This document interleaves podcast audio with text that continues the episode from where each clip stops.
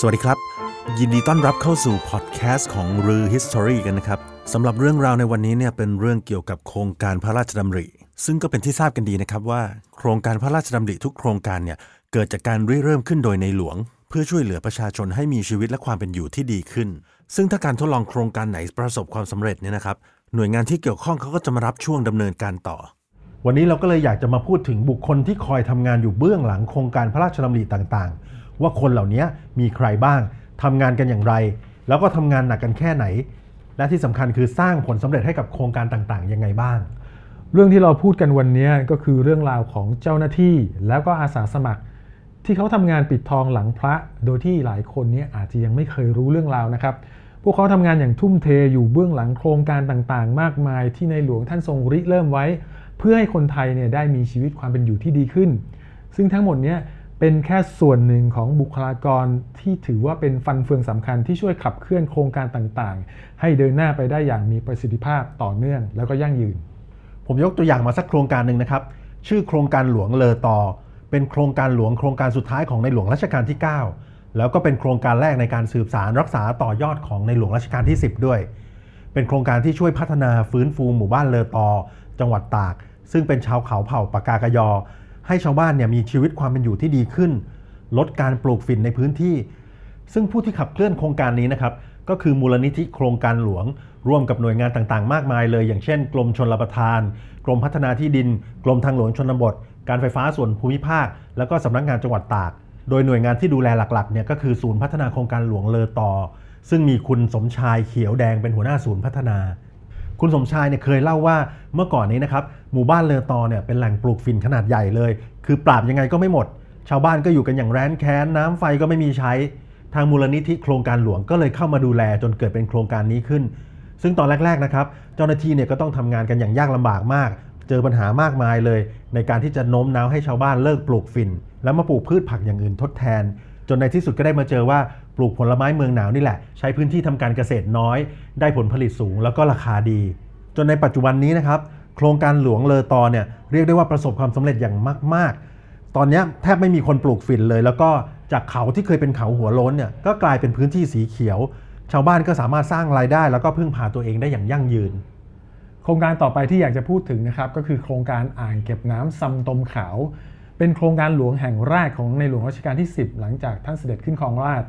โครงการนี้ได้ช่วยเหลือชาวบ้านตำบลทมนางาม จังหวัดอุดรธานี ให้พ้นจากสภาพความแห้งแล้ง เพราะว่าหมู่บ้านนี้เรียกได้ว่ากันดารที่สุดในจังหวัดอุดรธานีเลยครับ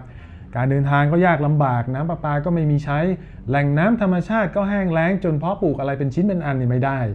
ชาวบ้านบางคนท้อใจจนต้องออกจากหมู่บ้านไปหางานทำในเมืองเลยนะครับ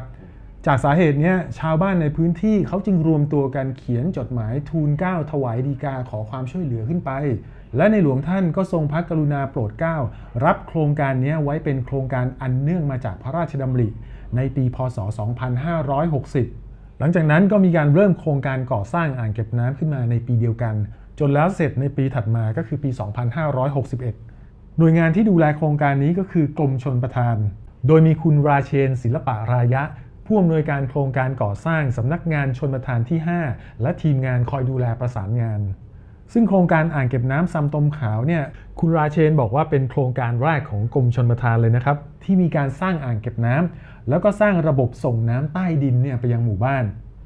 ที่สำคัญคือโครงการนี้เขายังมีการคัดเลือกตัวแทนชาวบ้าน แล้วก็ส่งไปศึกษาดูงานที่ศูนย์ศึกษาการพัฒนาภูพาน อันเนื่องมาจากพระราชดำริ เพื่อเรียนรู้แนวทางและปรัชญาที่เรียกว่าศาสตร์พระราชา ก่อนที่จะกลับมาสื่อสารกับชาวบ้าน ในฐานะนักประสานงานชุมชน เพื่อขยายผลโครงการชนประทานอันเนื่องมาจากพระราชดำริให้เกิดประโยชน์สูงสุด ซึ่งหนึ่งในนักประสานงานชุมชนที่เราอยากจะพูดถึงในวันนี้นะครับ ก็คือคุณดวงตะวันใยดวง ที่มีโอกาสได้ไปศึกษาดูงานศาสตร์พระราชาในหลาย ๆ ที่ จนนำความรู้นั้นกลับมาทดลองทำการเกษตร จนได้ผลผลิตที่ดี มีชีวิตที่สุขสบาย โดยไม่ต้องมีหนี้สิน และที่สำคัญนะครับ คุณดวงตะวันยังใช้บริเวณหน้าบ้านของตัวเอง ตั้งเป็นศูนย์เรียนรู้สวนสายชนเกษตรผสมผสาน เพื่อให้ความรู้กับชาวบ้านเกี่ยวกับการเกษตรผสมผสานอีกด้วย จากการทุ่มเททำงานของบุคคลเหล่านี้นะครับ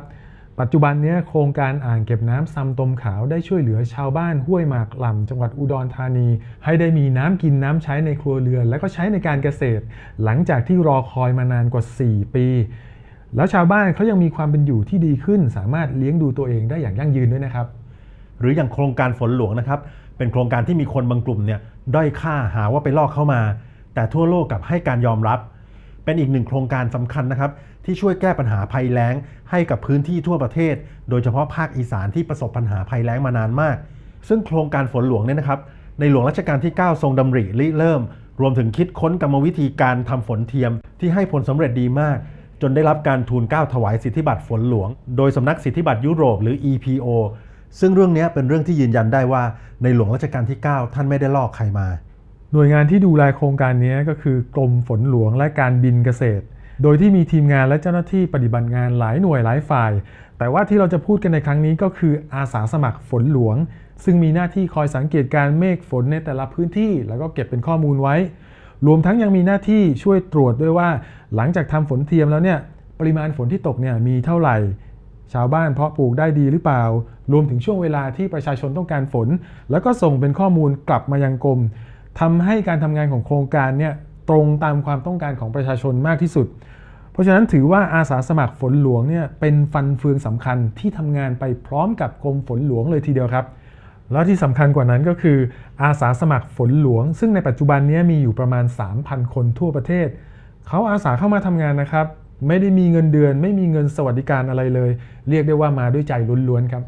ยกตัวอย่างคุณลุงสละหรือนายสละนิรากรนะครับ เป็นอาสาสมัครฝนหลวงจังหวัดสระบุรี ตอนนี้อายุประมาณ 70 กว่าละได้รับการคัดเลือกเป็นอาสาสมัครฝนดีเด่นระดับประเทศคนแรกของกรมฝนหลวงในปี พศ 2560 นอกจากการติดตามสังเกตการเมฆฝนแล้วนะครับ ลุงสละยังได้ขอศึกษาวิธีการทำฝน ที่หน่วยปฏิบัติการฝนหลวงลบบุรี โดยขอศึกษาทุกขั้นตอน พร้อมกับขึ้นไปช่วยโปรยสารฝนหลวงด้วย ที่น่าสนใจก็คือ ลุงสละเนี่ยยังจดบันทึกปริมาณฝนทุกวันเป็นระยะเวลายาวนานหลายปี เพื่อเอามาประกอบการวางแผนการเพาะปลูกของคุณลุงเองแล้วก็เพื่อนเกษตรกรด้วยทำให้คุณลุงรู้ว่าช่วงเวลาไหนที่ฝนจะตกมากพอกับการเพาะปลูกหรือเปล่า ถ้ามันไม่พอเนี่ย คุณลุงก็จะไปขอกรมฝนหลวงให้ช่วยทำฝน เสริมในช่วงที่ฝนแรงหรือฝนทิ้งช่วง เป็นยังไงครับ ฟังแล้วน่าทึ่งไหมครับ คุณลุงที่เป็นชาวบ้านเกษตรกร ไม่ได้ร่ำเรียนด้านนี้มาโดยตรง แต่รู้จักนำสถิติข้อมูลของฝนที่จดด้วยตัวเองมาวิเคราะห์ เพื่อลดความเสี่ยงต่อความเสียหายของผลผลิต เรียกได้ว่าเป็นคนที่เข้าใจธรรมชาติ แล้วก็ยึดหลักปรัชญาเศรษฐกิจพอเพียงมาประยุกต์ใช้ในการดำเนินชีวิตได้อย่างดีเลยนะครับและเจ้าหน้าที่ปฏิบัติงานฝนหลวงอีกหน่วยงานหนึ่งนะครับ ที่เราจะไม่พูดถึงไม่ได้เลยก็คือนักบินครับ เพราะว่าพื้นที่ปฏิบัติงานฝนหลวงที่ประชาชนร้องขอมาเนี่ยมีอย่างน้อยๆ 114 ล้านไร่ ซึ่งเป็นพื้นที่นอกเขตชลประทานที่ต้องอาศัยฝนอย่างเดียวในการทำการเกษตร แต่ว่าเรามีเครื่องบินไม่พอครับทำให้ในบางปีเนี่ยต้องขอให้ทางกองทัพอากาศส่งเครื่องบิน แล้วก็นักบินมาร่วมในการปฏิบัติการช่วยเหลือพี่น้องประชาชนด้วย นักบินฝนหลวงเนี่ยเขาทำงานหนักมากนะครับ เรียกได้ว่า 1 ปีทำงานติดต่อกันถึง 8 เดือน ตั้งแต่วันที่ 1 มีนาคมถึงสิ้นเดือนตุลาคมของทุกปี โดยไม่มีวันหยุดเลยนะครับ ซึ่งวิธีการทำงานในแต่ละวันเนี่ยเจ้าหน้าที่ที่เกี่ยวข้องทุกคนรวมทั้งนักวิทยาศาสตร์ ก็จะต้องเริ่มทำงานกันตั้งแต่ 7 โมงเช้าถึง 1 ทุ่มของทุกๆวัน ทั้งหมดนี้คือส่วนหนึ่งของโครงการพระราชดำริ ที่ในหลวงรัชกาลที่ 9 และรัชกาลที่ 10 ท่านทรงริเริ่มไว้ แต่ว่าโครงการทั้งหมดนี้ จะไม่สามารถดำเนินการจนประสบความสำเร็จอย่างทุกวันนี้ได้เลยนะครับ ถ้าไม่มีเจ้าหน้าที่และอาสาสมัครที่เกี่ยวข้องกับโครงการ ที่คอยทุ่มเททำงานกันด้วยใจ เพื่อให้พี่น้องชาวไทยได้อยู่ดีกินดี และมีชีวิตความเป็นอยู่ที่ดีขึ้น